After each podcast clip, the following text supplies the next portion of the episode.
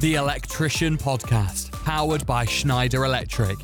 We're bringing you the electrical industry experts you need to hear to discuss the topics you need to know about. Hello and welcome back to the Electricians Podcast, powered by Schneider Electric. I'm your host, Mike Page, Residual Current, and today I have a very special guest with me, Mark Allison from Apprentice 121. How are you, Mark? I'm really good. Cheers, Mike. Thanks very much for having me on, first and foremost. It's a proper privilege. That's all right. The pleasure's all mine, honestly. It's good to get a guest like yourself on. I've been trying to get, friends and exciting or inspirational people from the industry on this series I'm doing with Schneider. When I initially set out with the list of ideal guests, you were on there from the start, mate. So thanks for putting some time aside and coming on as well. So Mark, you're known for Apprentice 121. For anyone who doesn't know what that is, somehow we'll get into that in a bit. But you also do a lot of other stuff for industry, for your own YouTube, and you're quite the passionate electrician, I think. They tend to stand out, and I think you're certainly one of them. There's a few things I want to cover today, but I think it'd only be right if we started with Apprentice 121.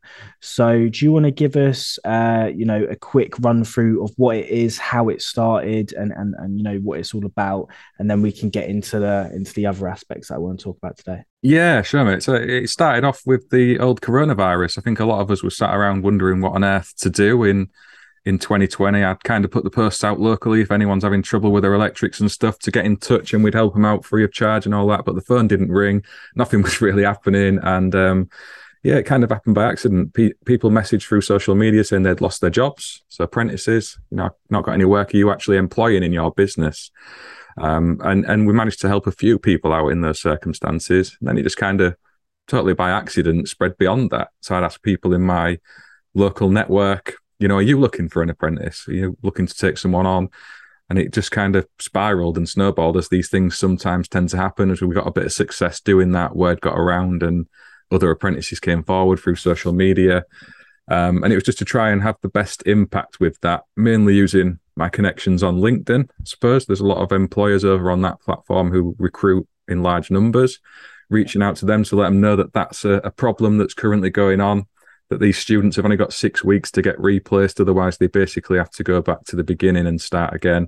Unfortunately, we got a large number of those people back into work. That's primarily what Apprentice 121 was at the start, just getting people back into jobs. It's kind of grown a bit beyond that through time as other people kind of stepped in. I've mentioned Eddie Clemens a few times on other podcasts and things before, but he put that test set forward to pass on to an apprentice, and then we kind of had the snowball of other people donating equipment in to pass on, be it a used set of screwdrivers or a brand new test set from TIS or whoever else. Schneider donating loads of stuff into colleges, and it's just gone bonkers, to be honest. It's so good though, isn't it? And it's just heartwarming, really. I've been through the apprentice route myself. I don't want any sympathy, but I feel like I had a terrible apprenticeship. It took a year and a half longer than it should have done. I had 6 tutors, 3 employers. So I know, how tough it can be, and I managed to muddle my way through it, but a lot of people don't. So having someone there, who's it's all online. So pretty much people get hold of you from anywhere in the UK, don't they? And having that advice, that support, and even the opportunity to get back in the game or, resolve an issue or whatever is brilliant, mate. It's all, just from the goodness of your heart as well, which I think is so powerful. I've watched Apprentice 121 since it started, really, because I actually stumbled across you when you were first on EGTE. And I'm not sure if they sort of started at the same time or shortly after. But yeah, so I've been very much, keeping my eyes on it from the start, and it's just amazing to see how selfless it is, and also how many people you've helped. You were keeping count, weren't you? I remember on EGTE you used to keep count. Have you still been keeping count of how many people you've helped? Yeah, it kind of was over 2,500 people all in all, which equates to quite a large number. But that includes people who've just wanting some work experience. So there's people who are going through the retrainee route as well, and often they kind of stumble at the last hurdle. People who've experienced that will know all about it, but you need to kind of find a job, get your portfolio filled in, take your AM2, and that's where that tends to fall apart. Employers aren't looking for people in the middle of training. They either want an apprentice or they want an electrician. So helped a few of those guys and girls out with experience as well. And yeah, it's just been really nice. Even now we get messages from lecturers thanking us for helping their students get back into work and finish their training. So that's really nice. But it's still a problem, even though COVID's supposedly a thing of the past. I had a message just last night from a lecturer who's 7 of their students, all with the same employer, have lost their jobs in the Midlands. So yeah, it's trying to link those people back up with new employers as well. Unfortunately, as Apprentice 121's grown, it's, you know, it's seen as me, but it's not. There's other people involved as well, other employers who I can message straight away and they can help really quickly. So, you know, that's quite a nice thing for me to see close up, that kindness. It's actual privilege. It's not just me being nice. There's other people in there doing all this great stuff, be it sending some gear in to give away or give someone a job. And I get to see that close quarters. It's amazing, to be honest. Yeah, no, it's really good. And just to put that into context, because now in the world of social media, 2,500 views or likes or anything, it is, you know, it's nothing to get excited about. But 2,500 people in, you know, imagine trying to get them in your house, or, you know, there's 30 kids in a college class. So how many college classes have you know, saved? That's insane. You know, I don't know how many electricians there are in the UK, but I'd put it around, you know, 250,000 or something like that. So to think that's 1% of that, you know, that's crazy. So you should be very proud, because it's good work, it's honest work, and yeah, it's people's careers, people's livelihoods, and it's this industry as well, which I know you're super passionate about, and that can probably segue us onto you, Mark, because like you say, Apprentice 121's an amazing thing, and it is a big passion of yours, but you're also just quite passionate about the industry in general. I'd like to make that assumption. Is that right? Yeah, I mean, we see the skill shortages getting shared on social media and in the media all of the time, and it seems to be there's a lack of action around all of that. So yeah, I want to see improved standards within the industry. We all know there's problems there, but rather than pointing them out and moaning about them, affecting them positively is kind of my approach. So I employ apprentices in my business, and yeah, try and encourage other people to do the same, and that we build that scope of work out to give people better prospects in the future. So I was part of the panel that's recently reviewed the apprenticeship standard. So I put myself forward for that as an employer. So that's going to scope out what the electrical apprentices are going to be doing of the future. That's due to launch in September next year. I'm trying to factor in all the stuff around PV and EV and all these changes we've got in smart tech and stuff. Is that effectively, sorry, like a new syllabus? Is it a new course? Yeah, it kind of has a reboot every 10 or 15 years or so. And it was overdue. So that's been done. We've kind of put that draft forward. It's been put out for consultation. There's been feedback. I think there was something like 300 to 500 people who fed back in that process. And now we're sat going through all of that to try and make the best version of it as we can for the next apprentices who are going to start taking that course. That's so cool. Yeah, we need to think about the skills those people are going to need, because we often moan about, you know, people can't use mineral insulated cables or whatever else, but is that really the skills electricians need to be focusing on when we've got all this smart tech and PV systems and things like that? It is evolving and changing, and while we do need to keep up with these old skills, we've got to factor in a lot of the new stuff as well. It's just the nature of the beast, isn't it? No, 100%. I mean, I remember doing days and yeah, lots of practical and theory on squirrel cage motors, for instance. And it's, you know, it's interesting. It's handy for sure. I've never actually, you know, had to take one apart and deal with it. But then you would go, you know, into an environment, like you say, where there's some PV or something like that. I mean, it's even more prevalent now, but it even was when I was coming out of, you know, my time, and you wouldn't have a clue, because, you know, and I've come into contact with that. I've never had to take a motor apart and you know, mess with the windings of it. It's generally just, you wire it up, don't you? And you know, stuff like that. So it's not to say, like you say, that stuff isn't valuable, but I think there's certainly a hierarchy in, yeah, cramming in as much that's relevant in that time, isn't it, in college? Because it's actually not a lot of time, I'm realizing. I've been in the game 10 years. I know nothing. I'm still learning every day. So when you think the 3 years of college time is absolutely nothing as well, really, because I'm going to continue on learning for the rest of my career as long as I'm in industry. So getting as much of the relevant stuff in there, the important stuff, like you say, is a good priority, I think. And like you say, it's a completely different landscape now, isn't it, to when it was, 10, 15, 20 years ago. It's insane how fast and how far it's come, really. Yeah, it's like base camp, isn't it, your apprenticeship? I see it as that. It's like your strong foundation to build your career off. And while you're giving people prospects to get good employment off the back of it, we want them to be earning good wages and be able to help and support industry. I think we're actually at the start of a really exciting period for electricians. I think the next 15, 20 years, there's exceptional salary prospects, job growth. I think if any industry is going to do well in construction, it's going to be us guys and girls. So to give people that strong, stable foundation to then go off and build their skills and learn more, because, I've been doing this over 25 years now, and I'm still learning all this new stuff that often catches me out. It's the technology side of things that, is something I need to work on. So no one's ever going to get this licked and nailed down. And the apprenticeship sets you on that road. It's the base camp for me. Yeah, for sure.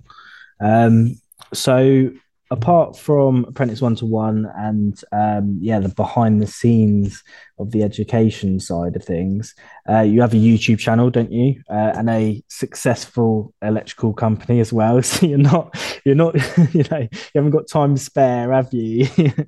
Let's make everyone aware of that. But tell me, I know a little bit, but tell me and the listeners a little bit more about Mark Allison and Power Sonic as well. Yes, so we're a small electrical contracting company. We're kind of family-centred. So it's a family business. Two of my sons work in the company as well. My wife works in the company. And we look after clients in various sizes, from small domestic customers up to quite large brands that people would be aware of in the UK. So we do stuff for IKEA, and we're working with Randox, which is the COVID testing labs. We look after chains of car garages as well, and we'll still go and rewire homes in the town we live and work. I think it's quite important that you try and stay involved in all sectors as a contracting business, so you're fluid. We're seeing that at the minute as there's a restriction in the economy in certain places. I think the domestic electricians are suffering more than most, so having plenty of strings to your bow keeps you as protected as you can be from that, and that served us pretty well actually of late. And the YouTube channel is just a hobby and a passion. I started that through the podcast actually, so through EGTE, as you said. I realized that it was quite a lot of fun talking about electrical stuff and just trying to show other people what it's like to be an electrician, to try and maybe get into some of the school leavers' minds that this is a career that they might be interested in. Because it's not just us guys and girls in industry now. We need lots of new people coming into trades who are choosing to come here and not been sent here like I was because they weren't especially good academically. It'd be nice to have people actually want to go down this road and pick it as a career for themselves. So that's the idea of the YouTube stuff. It's not so much about the views and things. It's nice when people do watch them. You'll know that your videos explode all the time, Mike. You're doing really well over on YouTube. I don't know about that. I'm not with the big boys, but I try. You're doing some cracking content over on there, and that's what it's all about. As long as you're passionate about doing it, and it's a hobby, I think that'll always be there. Is when it starts to fall apart is if you're doing it for the wrong reasons. You're making content to make money, I guess, and that's somewhere not where I'm taking my channel. It is just small time. No, I think anything, if it's driven by passion and stuff, then there might be other things to come from that. But it's, if you're doing it for, you make no money doing it anyway. I struggle to see how these full-time people, unless you're getting in excess of millions and millions of views, I really do struggle to see how these people do it. But they do, for sure. I think the key thing there, like you say, is if it comes from passion. I started, it's a bit like you when you say you started your channel. I think you get opened up and realise there is a community online of people who are just, they're obviously in the industry, but they're clearly that little bit more passionate about it. They're willing to follow and consume electrical content outside of being at work and stuff like that. And I think when you, if you're one of those people, when you discover this community, it's very easy to jump into it with both feet, isn't it? And then you're on YouTube, you're on Instagram, and you realize there's lots of people actually, which is nice. I think there is a great sense of community most of the time as its moments. But it really is good to see, that community and how you've, intertwined Apprentice 121 with that as well, because it's all largely, like you say, social media based, isn't it? LinkedIn, Instagram, you're always on doing bits for the YouTube stuff as well, which is amazing. That's the power of social media, isn't it? Really is. Yeah, I mean, that's the challenge we've got now. We're trying to take that to a physical place. So we've actually got premises we're developing for an Apprentice 121 academy where people can come along and take training. We're still getting that set up at present. And, that's one of the things where I've always been about actually doing something that can action help rather than, just talking about it. It's easy to say the right things. We can all sit and do that. But I just thought, if we show how difficult it is to get a training centre in place, how really short of funding they all are, and demonstrate that quite clearly to the community of electricians, maybe it would result in some changes coming for those training centres, because they are massively underfunded, and to support them as well. So that's one of the other key things I've been trying to do with that, not to take from their plate, so to speak. So I don't want students coming out of their colleges and whatnot to choose to come and study with us. It's actually supporting them. So when they've got a student who's in difficulty, they've lost their employer, and they might be getting thrown out of a course, we can take them in with us and keep that progression going and see what happens. And we've been fortunate to have colleges around the country reach out to offer and help with that as well in their physical premises. So some exciting stuff coming there, but still a bit of time away. Yeah, I love that. That is brilliant. I bet you're gonna do some real good work there too, I think, on top of everything you're doing. And like you say, it's a real unique I couldn't imagine losing your employer and being told you've got 6 weeks to find a new one, or all that hard work. And I mean, I hated my college, to be honest. I am the most obsessed person with industry now, but when I was going through my apprenticeship, I really couldn't care less. I didn't even really want to continue doing it, which is insane when I look at, who I am now as a person, I suppose. But if I was 2 years in and got told, because I had 3 employers, and luckily, my brother-in-law was putting me through the college side of things, but I was self-employed as an apprentice, so I never actually worked for him. But every time they would do the on-site assessments, I'd take a day off and go work for him. And he was like a domestic one-man band, and I'd work for commercial industrial outfits. So I actually didn't have a clue a lot of the time when they were coming and assessing me, because I didn't do my first rewire until I left and worked for him full-time once I was qualified. So luckily I had him as a thing to get me through, because my original employer wanted an apprentice with no strings attached, which I think is quite common as well. They didn't want to put me through college or anything like that. They just wanted the cheap labor. If I didn't have that, and I went through 3 employers, I guess maybe I would have been in the same situation. I couldn't imagine being told, all that time you got to do it again, or you lose it. There's a lot of people I know with fractured apprenticeships, to be fair. The more I get into industry, I find out people who never quite finished, or they had 2 goes at it and stuff like that. So I think it's quite a lot more common than you would think, wouldn't you? It's really common. There's lots of people who've either missed off the AM2, or they've not quite completed their portfolios, or like you've said, they've had that apprenticeship that's been completed, but they maybe haven't had the full range of training that should have been included with that. It's the nicest way of saying it. And there is real issues out there in training and with employers as well. Like you said, there's a lot of employers who just want cheap labour, or they want some agency labour that they're not committing to long term. I think there needs to be a total mind shift. I think the latest TIS report from earlier this year showed there was 13,000 apprentices recruited at the start of 2021. And that's just nothing like enough for what industry needs. What's the solution to that? The colleges are saying that they're full already. They don't have the funding to train any more students, and the employers aren't hiring them. Yet industry's saying we need them. So those equations don't seem to match out into reality. This needs to be a shift in mindset, I think, among employers, and an acceptance from government that we need to see some real funding. They say a lot of nice things, but when you look at the grants that are available now to employers, it's only £1,000 for someone who's aged 16 to 18. All the COVID support's now gone away. And the college funding is still set based on stuff that was agreed 10 years ago. And you look at the rising costs of everything now, which is obviously an extreme scale of things. Yeah, it's not set up in a way to achieve success, the way I look at it. It's kind of doomed to fail more than it can work. If you look at the numbers coming into a college at the start, and then you look at those people who make it out the end, you know, the percentage of that is very small. Lots of people drop out along the way for various reasons, and we need to really get honest about that and fix it rather than just keep fudging our way through things. Yeah, for sure. I felt like through my college experience and at the firm I used to work at, I was quite fortunate to see many apprentices actually through their college experience as well. And I used to love that, you know, taking the time with them, slowing down, even though you get moaned at for maybe not getting everything done you should do, taking the time to teach them and stuff like that. I'd always try and do that as best as I could. But it seems like the colleges they're not sure of a few, Bob, but I don't know if it always gets put into the trade sectors. For instance, Aylesbury College is big on its media, it's big on its business, and it's big on its like tech stuff. And then you went into the electrical department, and we're swapping chairs with the plumbing department, and there's not enough tablets, and you know there's we need to go to we haven't got enough cable, and you know old fuse boards and stuff like that. But then in the coding department, there's, you know, 50 iMacs on the table, you know.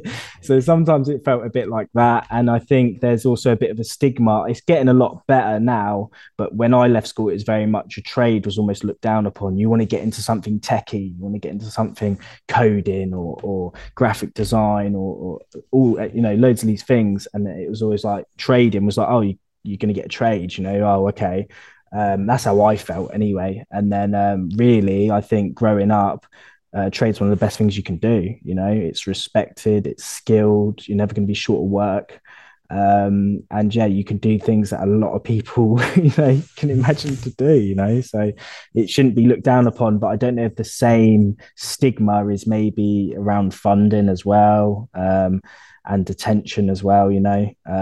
I feel like some people just sort of think the construction industry will just keep going, you know, oh, it'll be all right, and it won't, you know. It really won't. There's a lot of resources as well that go into the construction sector education, but not around practical roles, I feel like now as well. There's a lot of, you know, design and analysis and project management, you know, qualifications that you can do now, apprentice roles and stuff like that. And yet, you know, like you say, people are struggling to get an electrical apprenticeship. You can do an apprenticeship where they teach you to run a site, but there's going to be no electricians on it, you know. That is exactly it. And, you know, it's one of those where we need to properly get serious about it. And thanks to people like Schneider who send this gear into colleges. You know, you saw they put a post out not long ago, do any centres need equipment? And they have their hands bitten off. They're desperate for the basics. Like you said, shortage of chairs and clips and cable and accessories to actually work with and practice. It's a huge problem, and the centralised funding of it all probably doesn't help. You know, we do need to realise the funding that's set to these things comes from government, and it is from over 10 years ago.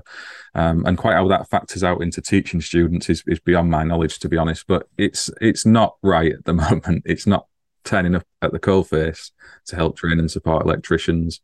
And yeah, something has got to change drastically. As you've said, the industry's huge. There's loads of areas you can go off and work in this trade. You want to do programming or whatever else, you can do all of that. You know, we've got to get serious about it all and actually put the effort into getting funding in the right place to transform colleges. And it's not just the equipment they're using, it's the salaries for the lecturers as well, because they don't see the end result of that. You see the job roles that are advertised, they don't pay nothing like enough. You're not going to attract electricians into those teaching environments.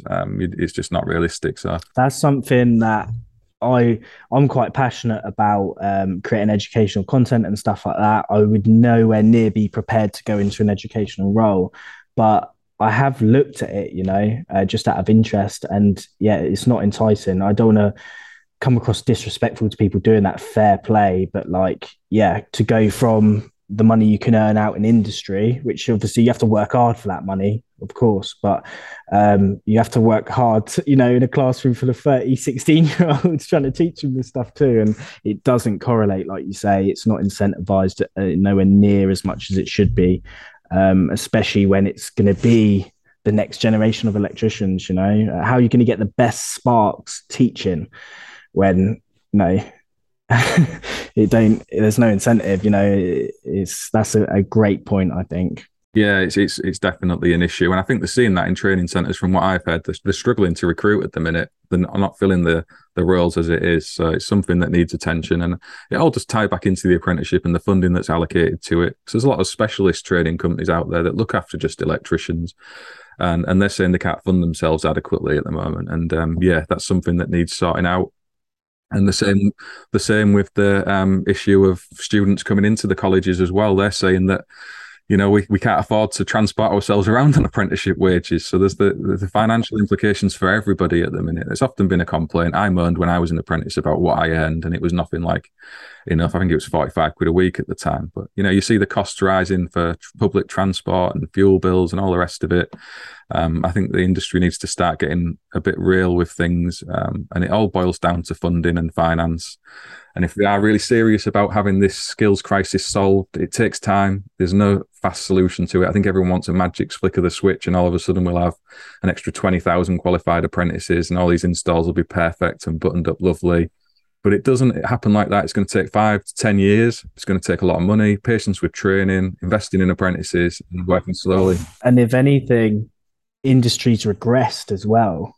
It because of this, you know, like you say, the skills crisis. So that might even make it take even longer. You know, people always say, "Oh, you know, there's not the same pride taken, and this and that." And I think that's quite subjective, to be fair. But it's easily said.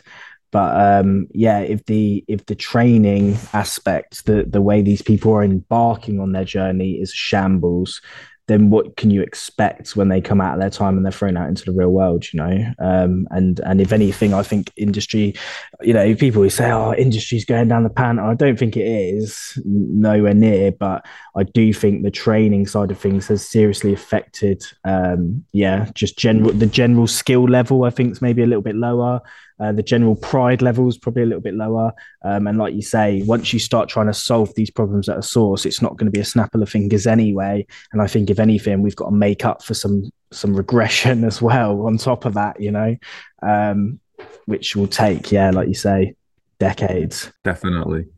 I mean, they're highlighting some of the good things that are out there. I don't want to harp on about just the bad stuff. There's some incredible colleges out there and they've featured on social media. And we also need to be mindful. A lot of people don't go on social media to complain about stuff. So I am aware of that. And Apprentice 121 is people coming to me with problems more than successes. So I see a lot of the bad stuff and not so much of the good stuff. So there is, like you said, some rationale needed on all of that. It might not be quite as terrible as I think it is, but yeah, it doesn't look good at times. Let's say that. Yeah, I think you see a lot of the reality of it though, because you immerse yourselves into it. As it's very easy to just, you know, just ignore it, you know. I think that's the problem. If anything, I think it doesn't get neglected. So a bit of reality goes a long way, I think, and I think it's good that you do bring that to everyone's attention.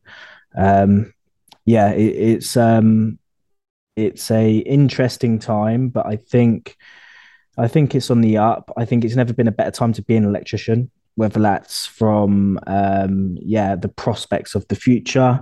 Like you said, I don't think we're going to be short of work. Everything's intertwined with it now. And there's more technology developments that require some form of electricity, whether it's, you know, whatever sector you're in, domestic, commercial, industrial, specialist sectors. So I think, yeah, it's never been a better time. And yeah, there's a whole community now online of, you know, people who are just passionate about what they do, people making it cool, people making it funny. I can't, say that I add to any of that, but you know, there's people helping people like yourself, Mark. You know, where 10 years ago you'd be in a sticky situation in your apprenticeship and you would have no one to help you, and now I think that it's so powerful that you can jump online, Apprentice 121, and yeah, get advice, get support, get a new job, get a new placement. I think that's amazing. Do you think it will turn around?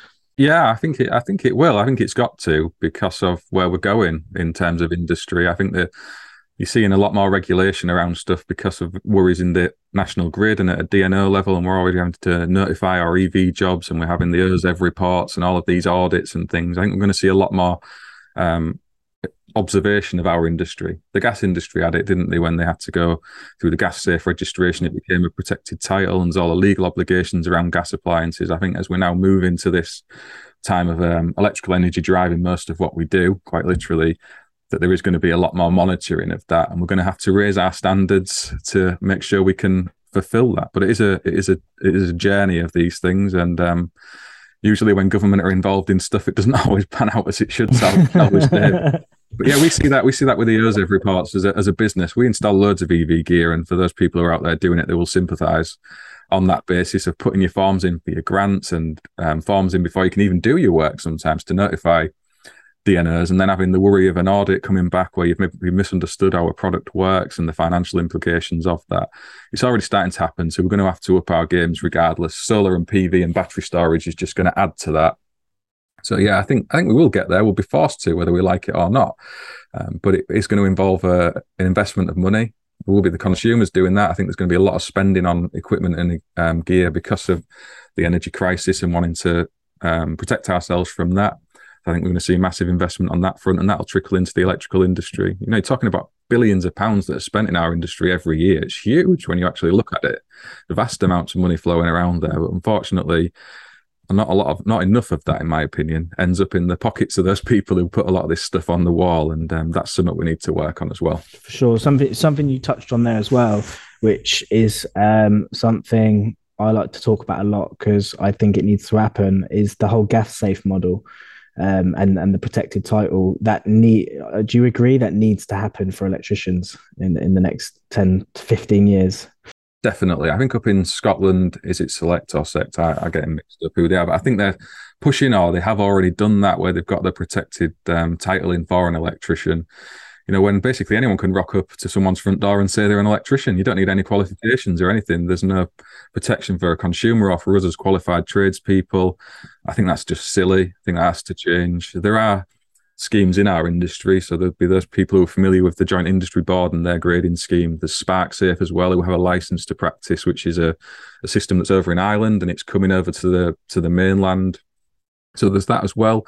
But yeah, I think we're on that journey now. I hope it doesn't take what normally has to happen, where there's a death or a serious accident before these things are actually implemented. We saw it with Part P and the sad death of that young lady at the time. So yeah, it seems to be reactionary all the time. I think we need to get ahead of the curve on that, and it's something that has to happen, like you said. Yeah, I don't know if it'll be an overnight thing. I think there's maybe too many. I mean, it's getting quite quite deep, but yeah, I think there's too many large influences out there that will slow it down. But yeah, you know, the Gas Safe model. I got asked to go get some fittings for my best friend who's a plumber and newly gas qualified, and for some reason he wasn't used to it at the time either. I think he should have known, but he said, oh, can you just grab these fittings as well on your way? And I went in there, asked for these like elbows for this boiler, nothing to do really with the boiler, and they asked for my Gas Safe card, and I said no, and I said, oh, can I get him to send me a picture of his? They said no, you know, you need to turn up with your number and it gets tied to the invoice. And I think that's amazing, you know. But when are you going to tell, I won't name anyone, but when are you going to tell big DIY store, whatever, that, you know, you've got to take all this stuff off the shelves, you know, how's that going to go down? So I think stuff like that will be tough, but that I think is the way it should go. It will stop the race to the bottom. It will help people's pockets and bank accounts for sure. People respect it a lot more as well. And yeah, you know, the fact that you can't just walk into any shop and buy stuff and do stuff, I think is very important, and you can't do it with gas. And yeah, electric is dangerous just as gas is, you know? And it's a skilled thing.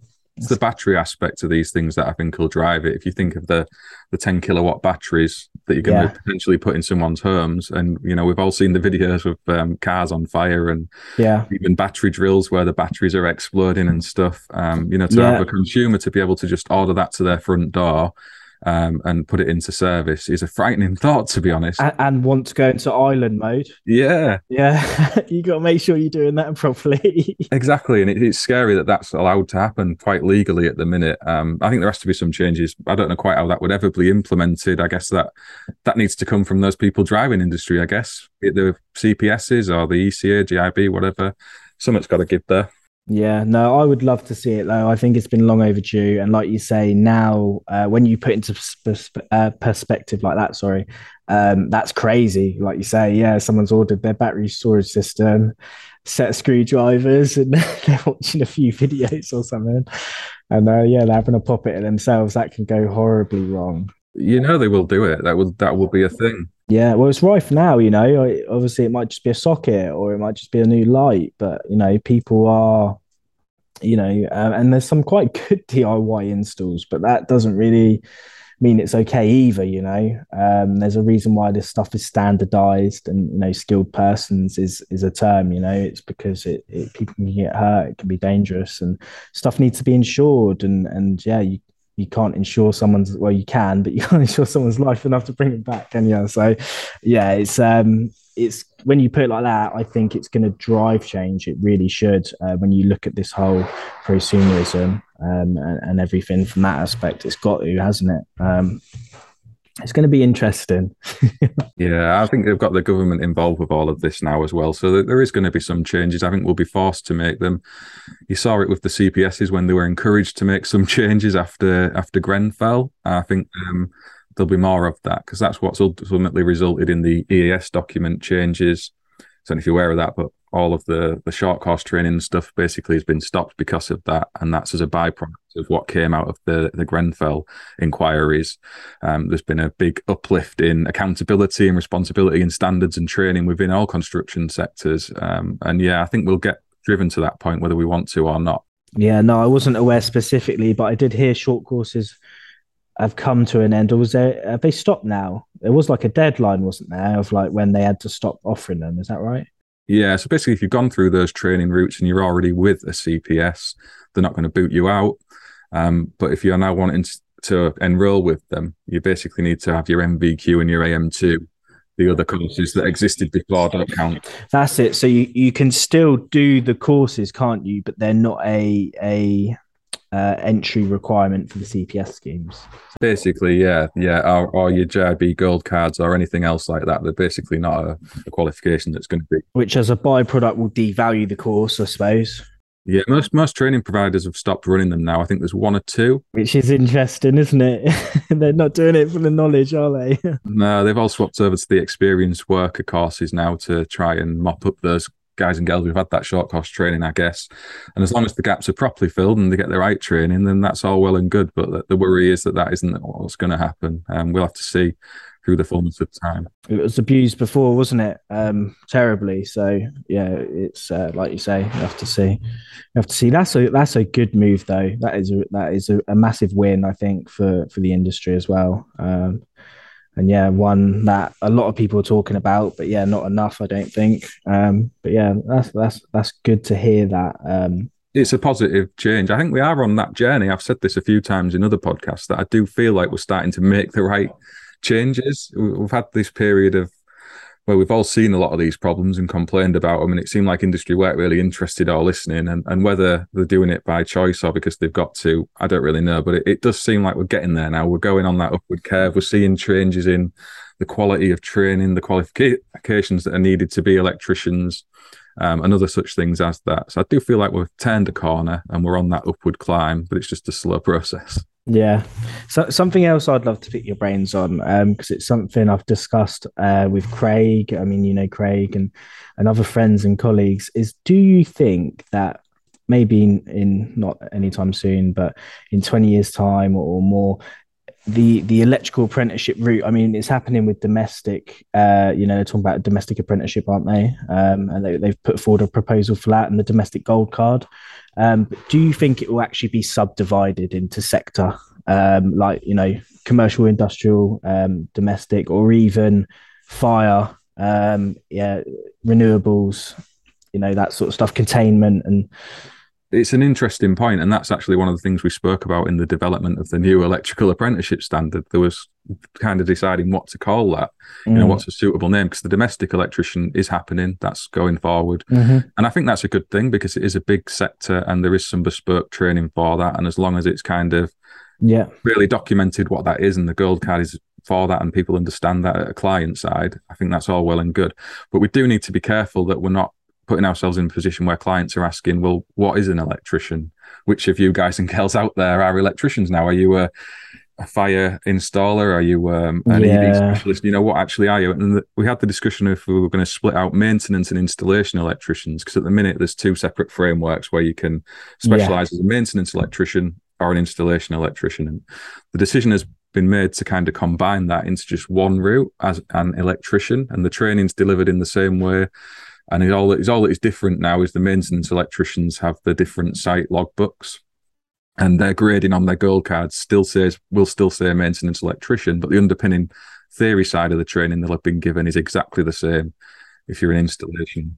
So they're fit for I think you need that. My opinion is you need that base camp of electricians apprenticeship and training, and then people go off and specialize after that. If you're going into the EV sector, or you're going into, I don't know, complex stuff or whatever you want to do, you get that training afterwards. And it should be strings to your bow that maybe go on your card after. Exactly. Yeah, for sure. But I think with the domestic side of things, I think that was a change that did need to be made because it is such a vast industry. And like you said, fitting all that into 4 years alongside a normal electrical apprenticeship is really difficult when you're going to be training people to work on roofs and with battery storage systems and smart homes and things. The best example is, you know, I was actually quite fortunate with my portfolio. You know, I don't know what it's like now, but there was this 7/10 system.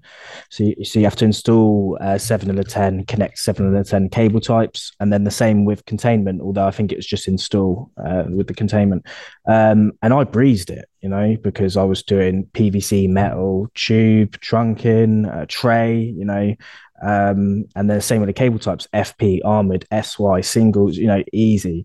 But one of the ones I couldn't tick off was T&E, but meter tails, you know, because they would sort of they would blag the cable code basically, because although it's singles, you know, it's insulated and sheathed, isn't it?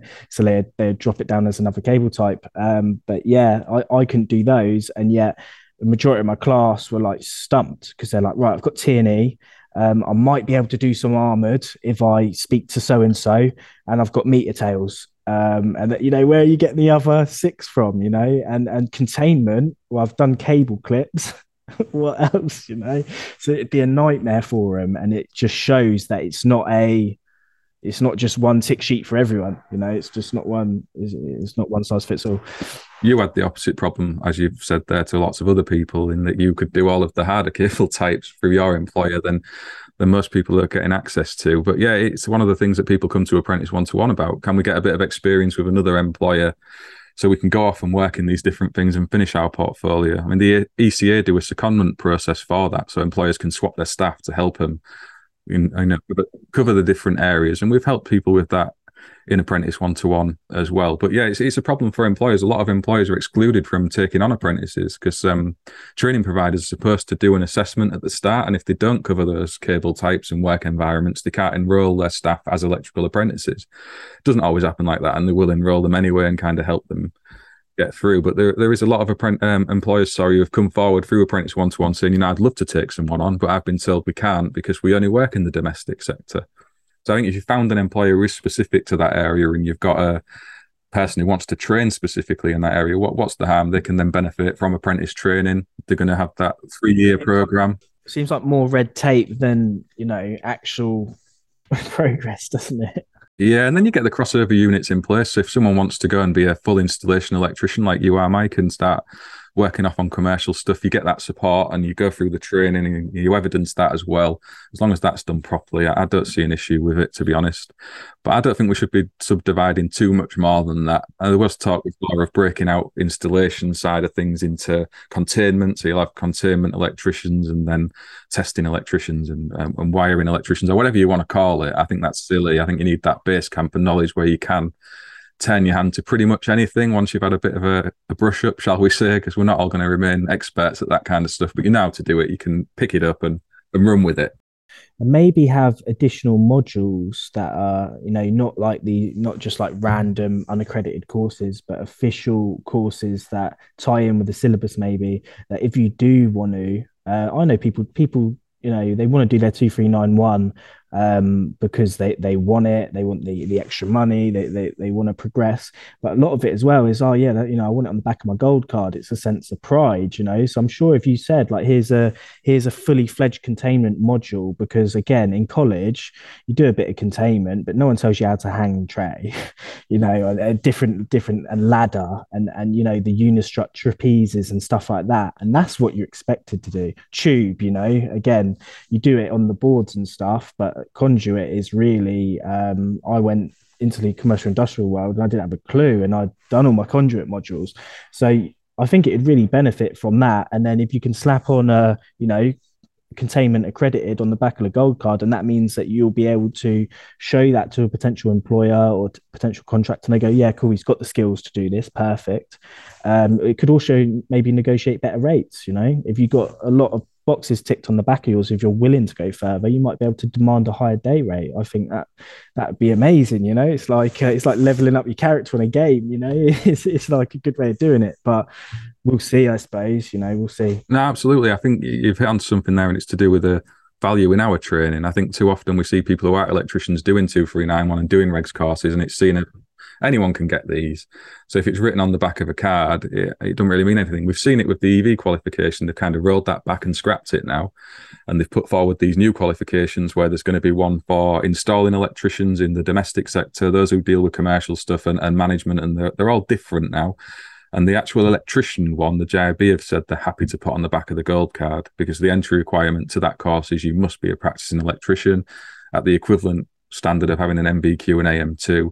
You can't just rock up as a post person or whatever you want to call them and take your EV course and start knocking EV chargers on the wall, because that's what was happening. That's terrible. That course was then worthless. We then go and try and show that to an employer, and he's like, yeah, but mate, I've had 5 people in the door this morning. They've all got it, and they're not even electricians. So what are you showing me that for? You say that. On my 2391, I fully immersed myself into it. I loved it, you know. But I'm next to a guy who does, he's a data network installer, not electrician, hasn't got a Scooby, he knows live, neutral and earth, that's about it. Never touched a multifunction tester before in his life. And after 3 days, I plucked up the confidence to not, I didn't want to be mean to him, of course, you know, he's a really nice guy, actually. But I said, you know, what are you doing here, though? Because the last 3 years of my career has been a mountain to this moment, you know, my 2391. Maybe I'm a bit more passionate than the average person, maybe, but it has, you know, it was always right, go do your 2391 when you're ready, and you know, it was almost like a rite of passage for me. And I'm sat next to this guy who's never picked up an MFT, and he said, well, my company, you know, we install comms cabinets, we do data and stuff, and sometimes we get asked to put in a socket for them, and we have to sign that off. And I'm just sat there like, this is insane. No, I'm trying to, like, you know, I want to get the approval to sign off complete electrical installations, and this guy hasn't got any electrical knowledge. He installs data and he wants to be able to sign off a socket, and we're doing the same course, you know. He didn't get through it, which is good. I would have been more annoyed if he did. Not any disrespect to him again, but I just don't think that would be a red flag for me, just to put it bluntly, if we both walked out with our certificates. But yeah, you know, and that's a you know, just another example, I suppose, like you were saying, this stuff, anyone can walk through the door, can't they? And anyone can walk out of it.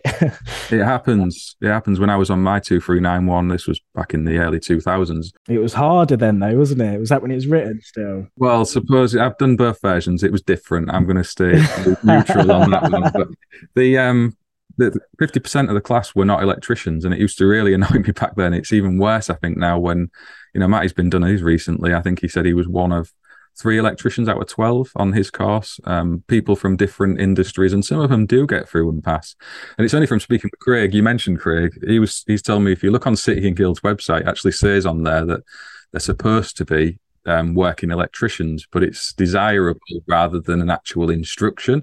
And that's why they changed the EV one. That's now changed from desired to being instructed that they must be electricians. I think those changes are going to come to 2391 and some of the other courses as well. It's fair enough if people want some knowledge around our industry and they want to know how to test and inspect, but let's make some courses for them that are clearly defined as that, and keep hours for electricians so we can demonstrate our competence, so people who are hiring us are going to see the value in that. I think we're eroding our trade by letting that happen, and it's gone on for probably 15-20 years now, and it needs to stop. Yeah, if it's a qualification for electricians, it should be, the door should only be open for electricians. And like you say, if you want to offer a one-day informative course for someone who's maybe in a, I don't know, a contracts manager, you know, who looks after loads of buildings, right? They need to know what the electricians are saying to them. They need to know the certification and stuff. They probably don't need to know nuts and bolts and methods, but maybe offer them a one-day thing, which will give them an understanding of the jargon that people like me and you are saying to them, and so that they can do their job fully. But yeah, that doesn't then allow them to get accredited with a CPS scheme and start doing weekend socket installs or whatever. Yeah, no, that's a good way of putting it. Is the thing is though, is it does make you wonder, because in an hour we've made quite a lot of sense, I would like to think. And it's not the way it is though, is it? But yeah, it's interesting. Yeah, there's a lot of egos, I think, out in wider industry within all of these organisations, and they often spend so long banging their heads together and arguing with each other that pretty much nothing ever changes. But like I said, I think that is a mind shift that's taken place at the top table of industry. I think there is a shift now. It seems that the CPSs are working together. Some of the other bodies, people who are familiar with an industry, are all kind of pulling in the same direction. So it's not standing still, it seems like now. It seems like it is moving. Yeah, I think in the past there's been those clashes, but I think it's unfair on the people working in those places now to apportion that on them. I think there's a genuine effort to improve things for electricians at the coalface. I do actually believe that. Whether it pans out to be true, time will tell. We'll see in 5 years' time. I'm sure we'll still be here, mate. Hopefully. You will be. 50-50 for me. You will be. Nah, you'll be here, mate. I expect to see you an Apprentice 121 long into the future. It's amazing, and I hope it keeps going from strength to strength, because it's helping so many people, mate, and it really is amazing.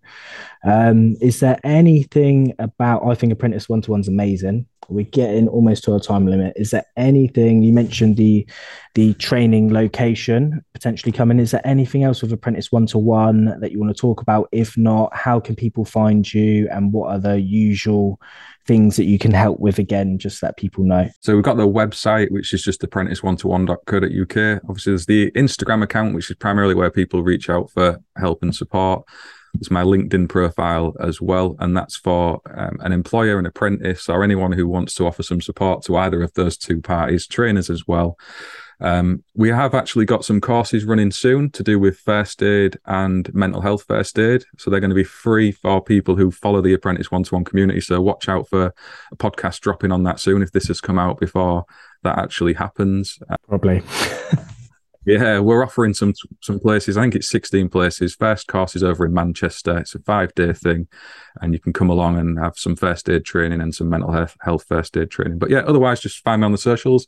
I'm here to help if I can. And cheers, Mike, for taking the time to speak with me. It's an absolute pleasure. And, you know, your content speaks for itself. I think you do more for this industry than you give credit for, to be honest.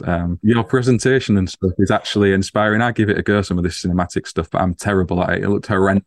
So what you're putting out, mate, full credit to you. It's awesome. Oh, thank you. Thank you very much. It's been a pleasure as well, just putting the industry to rights almost. I feel like I could talk to you all day, Mark, but it wouldn't make for an interesting podcast. It does 9 hours in, you know. But thank you very much. Interesting food for thought as well. And yeah, what you're doing with Apprentice 121 is amazing. I'll try and push Schneider to put all of Mark's links in the show notes as well, so check them out for direct links. I'll put the links to Power Sonic and his other YouTube channels as well, because he does loads of stuff on them too. And thank you very much for your time, Mark. Thanks to everyone listening. We'll catch you on the next one. Thanks for listening. If you are enjoying this show, please leave a review. hit subscribe and stay tuned for more episodes.